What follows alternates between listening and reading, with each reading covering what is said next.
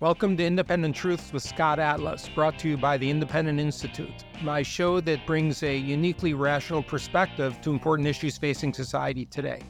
Today's guest is Naomi Wolf, best-selling author, columnist, and professor, graduate of Yale University, a Rhodes Scholar, and a doctorate recipient from Oxford University.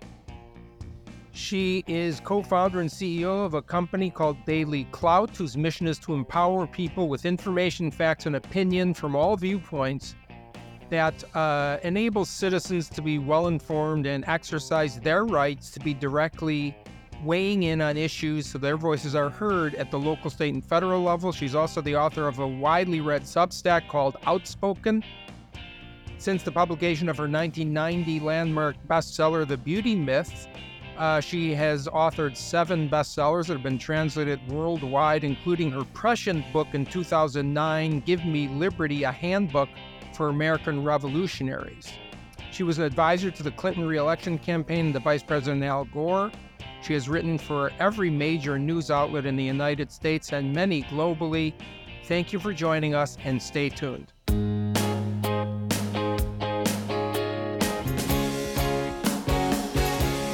Okay, Naomi Wolf, welcome. Thanks for joining us today. So, first, I want to start by thanking you for being so outspoken in trying to restore the semblance of independent journalism and accountability of the media to American citizens. You know, I think that this is one thing that we've all learned, but I, speaking for myself, have learned how important the media really is. I never understood that any free society it, it critically depends on an honest, ethical, factually based media, and I'm I'm very concerned because I feel that's dangerous uh, when it's missing, which that's the situation we're in right now. Yeah, I mean it's you know there's so much you don't realize the importance of till it's gone, and we complained a lot about the press, but um, there's never been a time in my living memory when the legacy media was as corrupted and, and so fully abdicated its responsibility as in the last um, four years.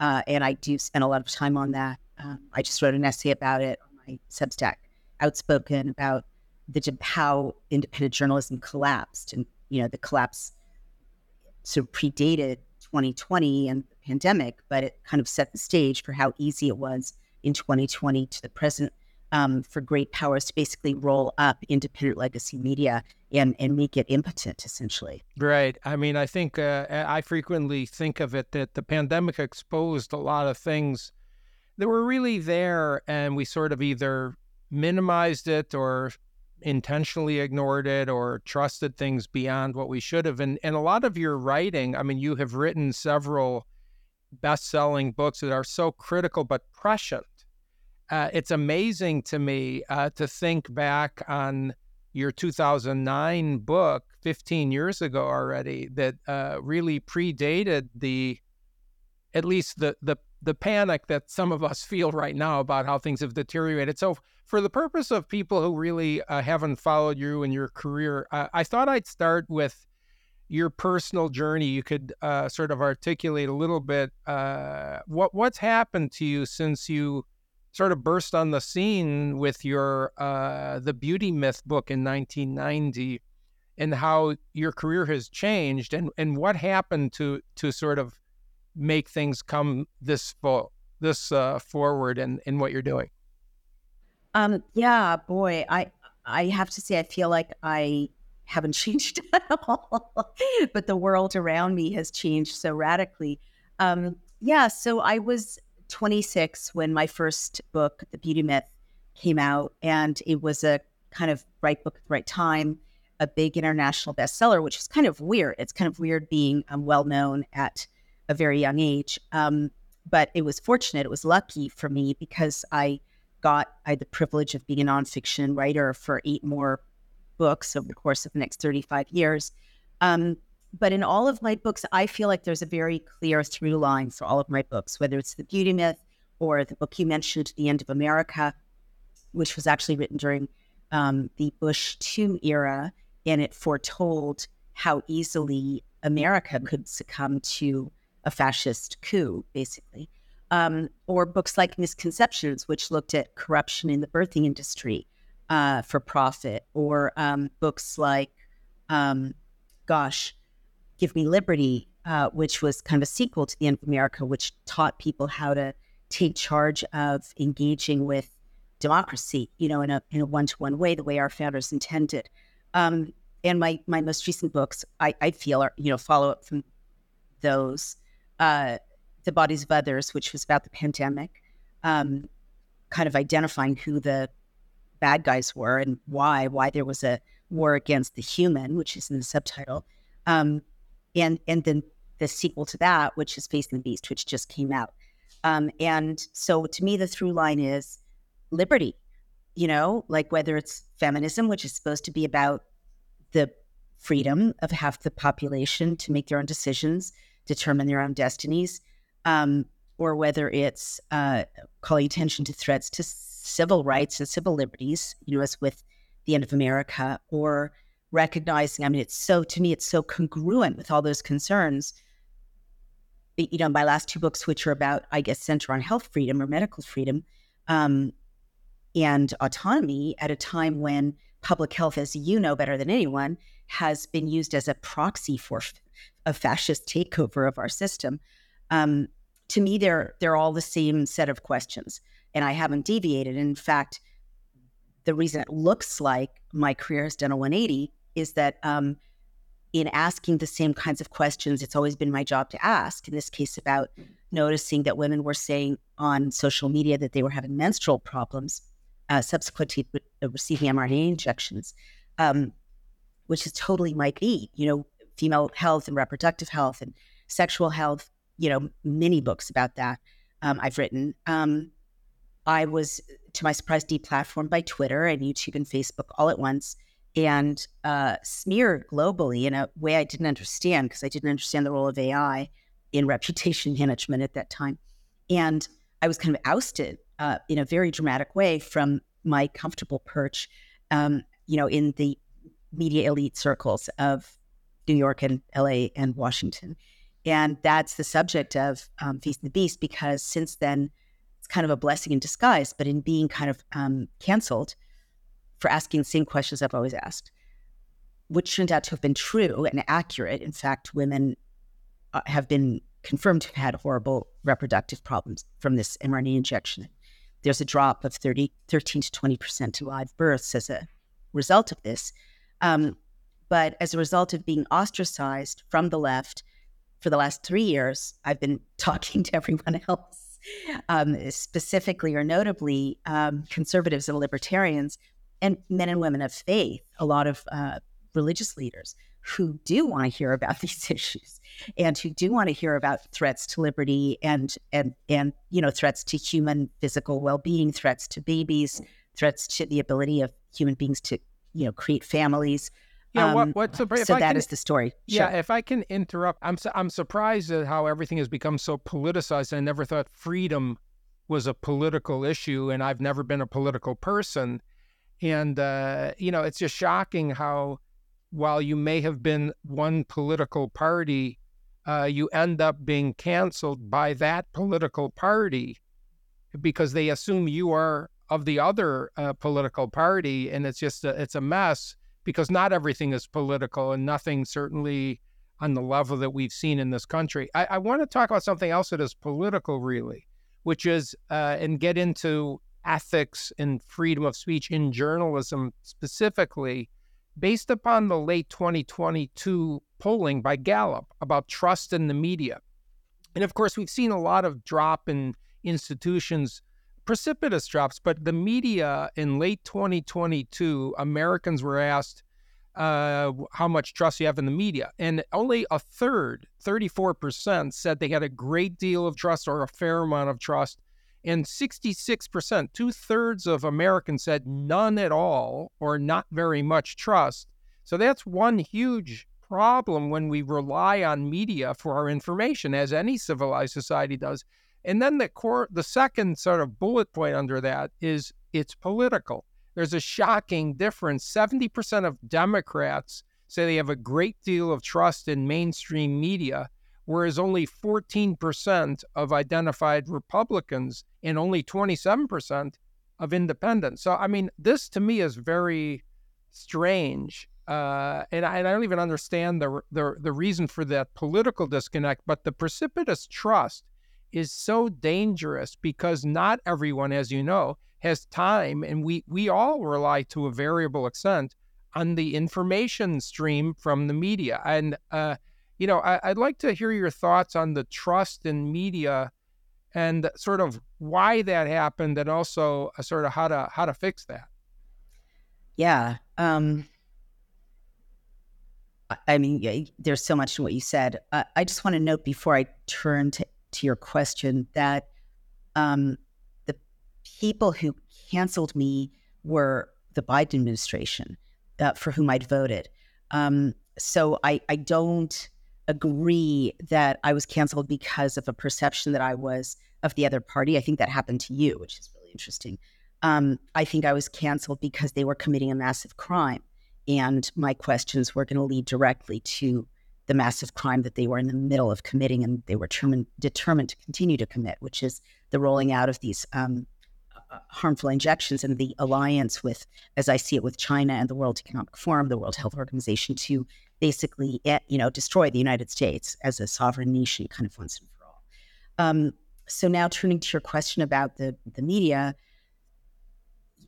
yeah, I, I'm not surprised at that um, kind of uh, set of answers in that poll because I'm still in touch with some people from my old life, and they there's a chapter in, in Facing the Beast called Dear Conservatives, I Apologize, in which like it's like Yom Kippur, you know, Asham nu bagad you know, like I've done this, I've done that. You're supposed to like confess your your your sins or your shortcomings in the past year. And in that essay, I'm like enumerating all the lies I believed from the legacy media about conservatives and about President Trump. Um, it, you know, whether it was the Steele dossier or the Russia hoax or you know, January 6th narratives, I just believed them. And I believed them because uh, I used to think that Republicans were the big fat cat, you know, corporatist capitalists who were in charge of everything. And, you know, Democrats were the scrappy underdog, you know, rooting for every man and every woman. Um, but when it comes to the media now in 2023, 2024, it's it's a monolith um, owned by the left to my astonishment, and really enthralled to these um, meta national interests that you don't even see, like Associated Press, which went after me and always does every chance it gets since I began working on the Pfizer documents. They're in a memorandum of understanding with um, Xinhua, I beg your pardon, the Chinese Communist Party's uh, uh, kind of propaganda arm. And these meta national influences go beyond anything left or right now. Um, one reason that the American media, legacy media, got on the bandwagon with all of the lockdowns and mandates and smearing you and smearing the signatories of the Great Barrington Declaration and smearing, you know, everyone who asked questions about the Wuhan lab uh, origin uh, of the virus. Um, they took millions of dollars from uh, the Bill and Melinda Gates Foundation and to overcome vaccine hesitancy, and then directly from the CARES Act to overcome vaccine hesitancy. And this money flowed all the way down to trusted messengers at the lo- most local level, like little churches and synagogues, for instance, took the money. Little Korean dance troupes in Queens took the money. You know, everyone took the money. Um, but but uh, interestingly, for reasons I don't quite understand, a lot of conservative independent media t- either wasn't offered the money or didn't take it. No one offered me the money. Uh, I doubt anyone offered you the money. Um, but for that reason, in the last two or three years, people like my mom who read the New York Times and watch CNN and re, you know listen to NPR are told all the time that their facts are the only facts, their experts are the only experts, and also the, that conservatives are insane and dangerous um, and hateful and racist and misogynist and homophobic um, and and want to destroy democracy and that President Trump is gonna you know anyone who likes him is a sociopath and that anyone who has a gun is a sociopath. So a, a bunch of narratives that uh, understandably lead to people on the left being unable to think in any nuanced way about any of the events surrounding them yeah, because they're getting propagandized. So yeah, what, what you're illustrating is how effective the propaganda is, and uh, you know you hate to be extreme and make analogies to some of these horrendous episodes of history, like Nazi Germany, for instance, but the the effectiveness of the propaganda technique uh, which I believe is, is really twofold. One tactic is to make the other side, the, the non believers, the people speaking against the narrative, dangerous. If you say they're dangerous, that incites fear into the, the people you're trying to convince. And the second part, uh, which is what you're talking about with the cancel culture, is the actual censorship, the cancellation uh, and the, the snuffing out of the out, outside view. And so that when that alternative view is voiced or me- meets the consumer of the media, it becomes as if it's such a tiny minority that it's easily dismissed. And so the censorship is all part of it. I mean, it's really uh, it, it's it's really quite striking how it's the tactics are not just in these episodes of history, but also like right out of 1984. I mean, it's so Orwellian. I hate to overuse the phrase, but it's it's shocking the parallels of this. You know, I, I, I think that one of the things that people in the media don't understand, like your comment, is they caused the lack of trust with these things. They they they literally are to blame for the vaccine hesitancy by not giving the information to people. They caused the uh, the lack of trust in institutions and in, including in the media. And I sort of wonder uh, because the, to me the the answer is the media changed or or at least became obviously focused on persuasion rather than informing. Editorialized media is essentially all the media now, whether it's TV or newspapers. And I wonder, uh, and you know, you were you were involved directly in the media, in the main newspapers all over the world, in the most prestigious news outlets in the U.S., the UK, and and everywhere. I mean, did that really exist before and we were just blind to it, or is this an abrupt change?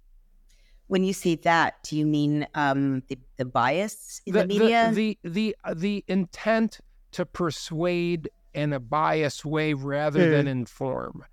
Or did, or were I mean, you, you know, I, yeah. I, just wonder if we were, we were just not aware. I, I'm yeah. trying to, I'm trying to get at, was I that dumb as a younger person uh, that I didn't even understand what was going on. Right.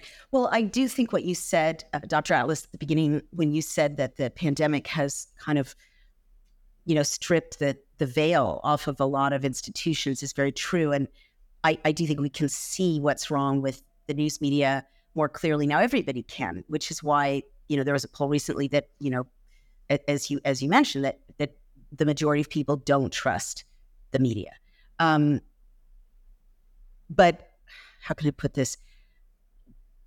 There have been better times in the news business. Like in my essay, I pointed out that, you know, from the end of the Second World War to about 2010 was sort of a golden age in American journalism. There were basic ethics, even if, you know, they weren't always adhered to. There were certain norms, and you were supposed to aim at fact, you know, two sources, um, before something became a fact. And if there was an error, you're supposed to correct it publicly, you know, other ethical journalism practices.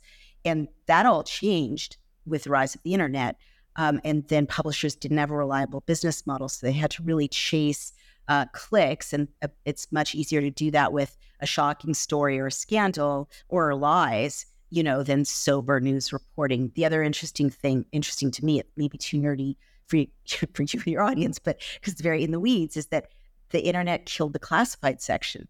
And it was the revenue from the classified section, as humble as that is, uh, you know, selling cars and refrigerators and help wanted ads that allowed for robust, independent investigative reporting that has now been killed off because there's no revenue from. Yeah, that's, um, that's an interesting from point. that. I mean, I. But yeah, go mm-hmm. ahead.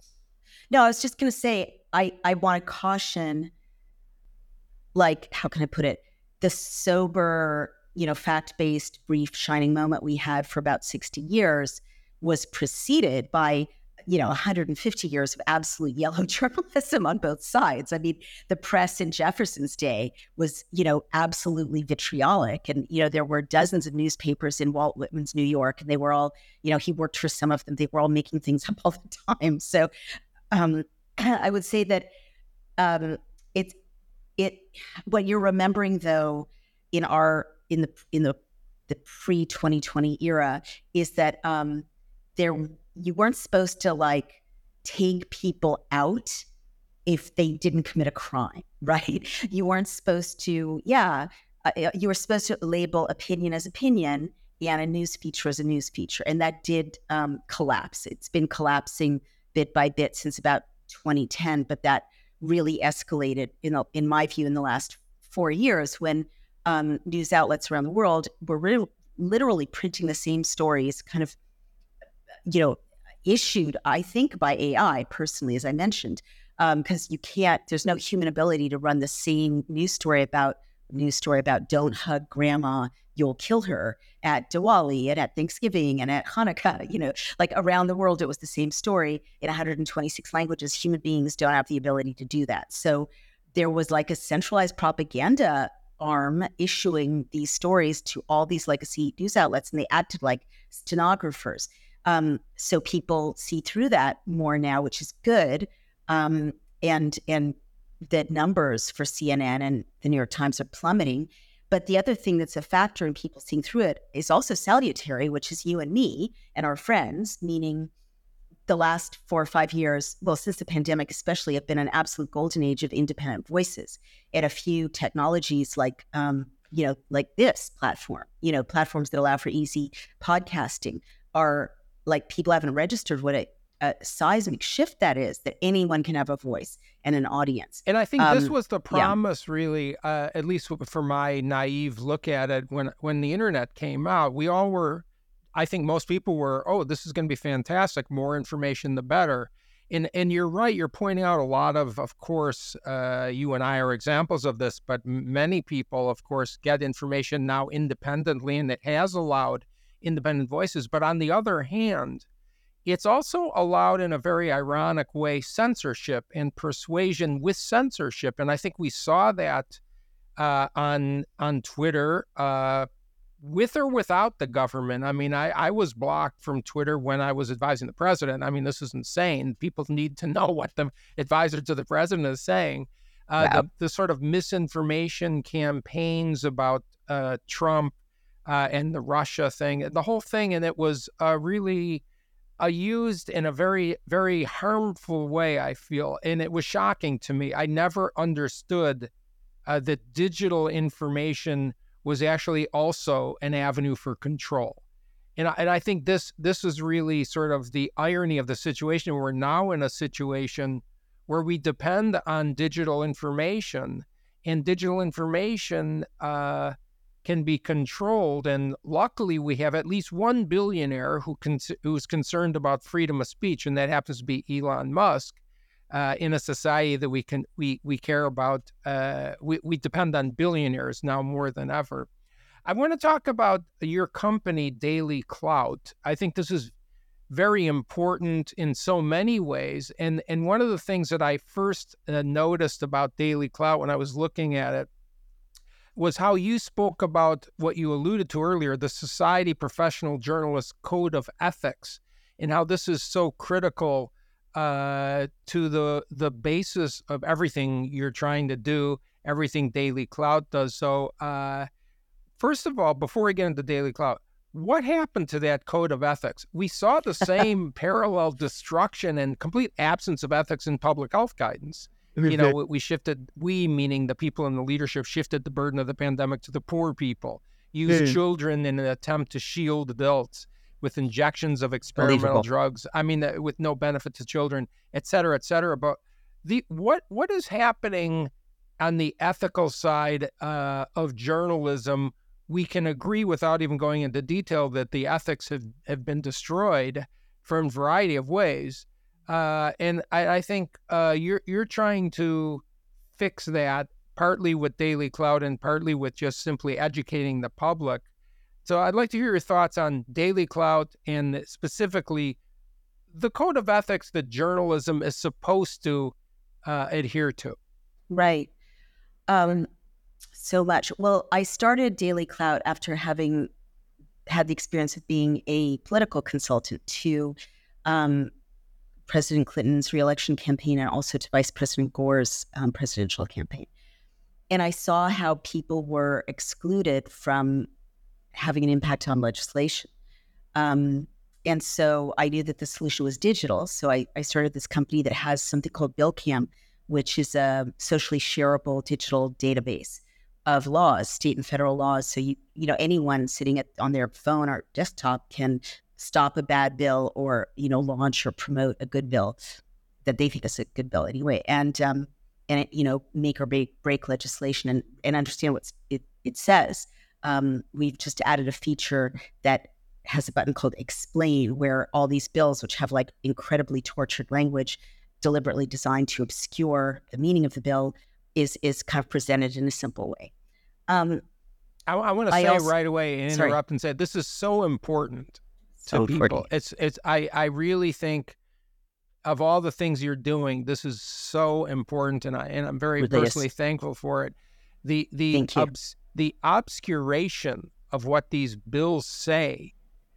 I don't. I, I don't even. I, I really actually do not believe that that most people in Congress even read the bills. They they don't they know. Can't. They have their staff give yeah. them a synopsis. It, it's right. it's sort of a it's it's a real it's it's an embarrassment the way the country's government is functioning, frankly.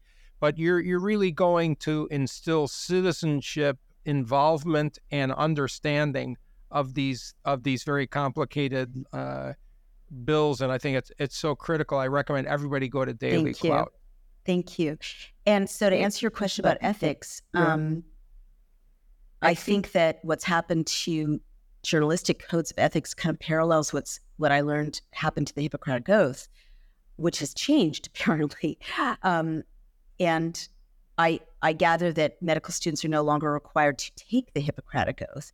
Um, and the same thing has kind of happened with journalistic codes of ethics. You're supposed to, you know, there's some things that haven't changed, right? The latest um, Unit of Journalist Code of Ethics still has, there's supposed to be a bright line between advertising and editorial. And that's something I also explained in my latest essay that, you know, a lot of um, new voices don't understand how important this is. But if if there if it's an ad, you've got to say it's an ad very clearly, sponsored content, so that no one can um, imagine that it's actually editorial content. Um, you're supposed to disclose conflicts of interest. Uh, if you're for instance, the example I gave is um, I'll reference my husband, who's uh, uh, an expert on military intelligence, but I'll say disclosure, you know, Brian O'Shea, disclosure, my husband, or Harvey Risch, you know, of the wellness company, Dr. Harvey Risch of the wellness company, disclosure, our sponsor. Um, you're supposed to, uh, you know, have two sources. Uh, you're supposed to protect the privacy of sources who speak to you off the record. You're you're supposed to um, uh, I mean, be accurate. If you make a mistake, you're supposed to correct it publicly and issue Which, a correction. Which, of course, that, that that right there has been completely absent. There's totally. no there's no correction on things that were written that are completely false. Never. And I think that's that's so harmful that there there can't be anything more basic to an ethical journalist than reporting truth. Right. Uh, and when you've made, even if it's a mistake, I mean, I just, I don't, I, I'm, I'm still a little bit of an idealist still after all that's happened. It's shocking to me that shocking. people don't care about truth. Well, you, I'm sure you've been in this situation, as have I. You know, trying to these days, you try to call the New York Times corrections editor and say this is factually wrong, and they won't fix it. you know, you'll, you can show them it's factually wrong, and they won't fix it. That's a an abdication of basic journalistic ethics. Actually, so, you know, this yeah. this brings up something. Uh, which is that we're in a in a world where there are these people called fact checkers and fact checking websites and things. And and the sham of it is the fact checkers are completely unethical, lying or distorting what was truth. And I, and I right. just I, I don't know how you recover from that really because uh, most people are are generally good people. I think I think most of us want to believe things at face value, and we've been taught to respect these so-called authoritative voices uh, like it has been in the past, the New York Times, and I put that in quotes.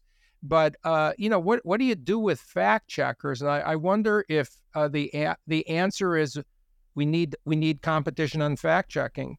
I mean, Yeah, I, you know, I, I don't that's a I don't know good how idea. to fix it because we don't want Right. we don't want to have more regulation because I don't Mm. trust anybody at this point to regulate truth or fact. Right, right.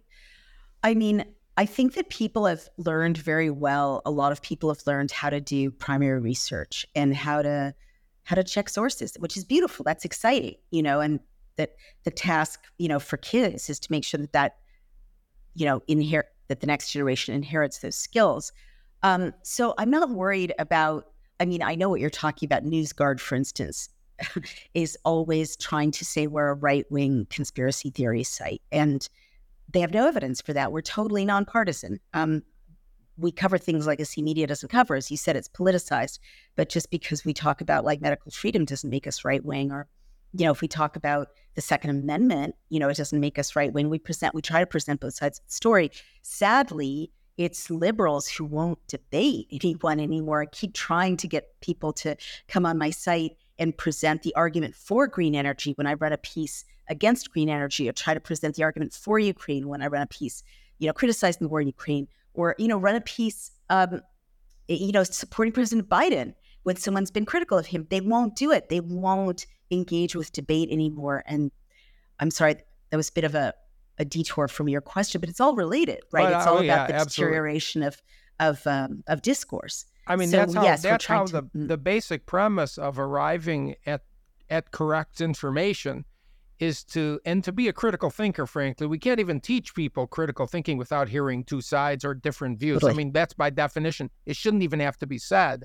Right. Yet we're living in a world where uh, we don't want we, meaning many people, do not want to be challenged or have any other view even heard. Again, like censorship is not just stopping the person from speaking; it's stopping everyone else from hearing. And, Right, and this totally. is the, this is the big danger. Right, exactly. Which is why, to your question. I'm more excited about people, you know, man and woman in the street demanding primary sources and checking for themselves and informing each other. Oh, this is a good source or this is a bad source.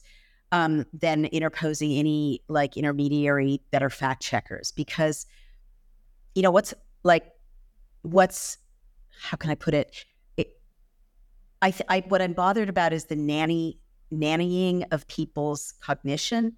And I want to go back to a time in which we were all treated as adults um, and and trusted to make our own decisions about our health or about what we believed or didn't believe. You know, we were we were expected to be able to handle hearing hateful speech or bigoted speech or whatever because that didn't mean we became zombies, right? We and could- you know, frankly, you know, with with independence, with autonomy comes responsibility, and that's good. Yeah. You you can't have freedom without responsibility for for figuring things out. It, it can't, it- Absolutely. so I, I think you're right, and I think that's a very sort of positive uh, answer to what has happened here with with journalism and the media is that yes, just like trust has been undermined, okay, but the positive is that now there's a burden of responsibility on individuals to think for themselves and to figure out what's going on. And I, and I don't think uh, I don't think that's a bad thing. I think that's a very good thing. You know, before we finish, there's a lot of things we could talk about, but while I have you, because you know you became famous for your book on uh, the the beauty myth. The I mean, this is a different era, really, but it's, Yeah. it's sort of this is something that really I'm I'm very interested in because as a as a medical science person, as a health policy person, I'm very concerned that yes, it's true. There is no question that society glamorized women's bodies and women's appearances to the point of uh, harming people psychologically and creating a lot of eating disorders, et cetera. And I and I'm fully uh, agree with that. I think everyone does. But I think we, we have something very different going on though. This is sort of off topic, but uh, we have the we have a massive obesity problem in the United States. It's it's it's a severe. It gets worse. It's the biggest risk factor for all kinds of diseases, including more than a dozen cancers. You know all this, and I, I'm just shocked at what I've seen over the years, uh, which is a glorification almost of obesity. And I think it's fascinating when you walk around the lower Manhattan and Soho or whatever, you see the billboards, you see the cover of Cosmopolitan, the cover of Vogue, the cover of Sports Illustrated Swimsuit Edition, somehow pretending not only that uh, being obese isn't bad for you, but somehow this is glamorous. This is this is the new the new healthy look is being massively obese. This was on the cover of Cosmopolitan uh, within the past few years, and I, I think it's wow. so dangerous uh, that we are we are now. This is another a complete abrogation of ethical duty here. Journalism and the fashion industry has has glamorized obesity as if it's bad, as if it's harmful to tell people it's bad to be fat. It's right. bad to be fat, but it's right. bad not because you're a bad person, of course. Right. It's bad because it's very harmful to your health. And I sort of think this is this is really a, a, shocking change from what we used to see. So that mm-hmm. that's like the first True. topic I would like you to comment on this. But the second point I want to make, which I find fascinating, is that you see all kinds of overweight and obese models in women's fashion. It's very interesting to me. You never see it in a man's fashion ad. That's never. interesting. You don't see it's any obese male models mm modeling clothing. And, and, I just I don't even know what that means. But I sort of because you're you're you're sort of uh, you you really were very outspoken about this, and I, I wonder what you think now, and even if you've noticed this. Yeah. Well, I definitely know what you're talking about. And you're right. I mean, you know, glamorizing unrealistically thin models is not by any means our biggest problem anymore. Um, I have noticed the trend you're talking about. I I think it's alongside a trend that I was just looking at of um, kind of Maoist iconography in women's fashion, like the desexing of women, um, making everyone look sort of like a soldier or androgynous exactly. And the same is happening a different way for men but it in specifically that there are obese models uh, who are women i see that as part of a general attack on women um, that i'm seeing culturally. And I, I think that's of a piece with the general view i have that um, america is under attack culturally and uh, politically and um, militarily and through the pharmaceutical flow um, and western europe as well so I think that what is happening is that there's an attack on our symbols, you know, whether it's the, you know, swimsuit model, uh, you know, the, the iconic um, Sports Illustrated swimsuit uh, edition, um, which had a, a, a, trans person on the cover. Um, I have nothing against trans people, but that's a big kind of symbolic gesture, right? Um, you know, the, the way our president keeps checking his watch when there's a military funeral, um, that's a big symbolic gesture, you know, not ending speeches with, um, and God bless the United States of America, which presidents have used forever. That's a big symbolic gesture.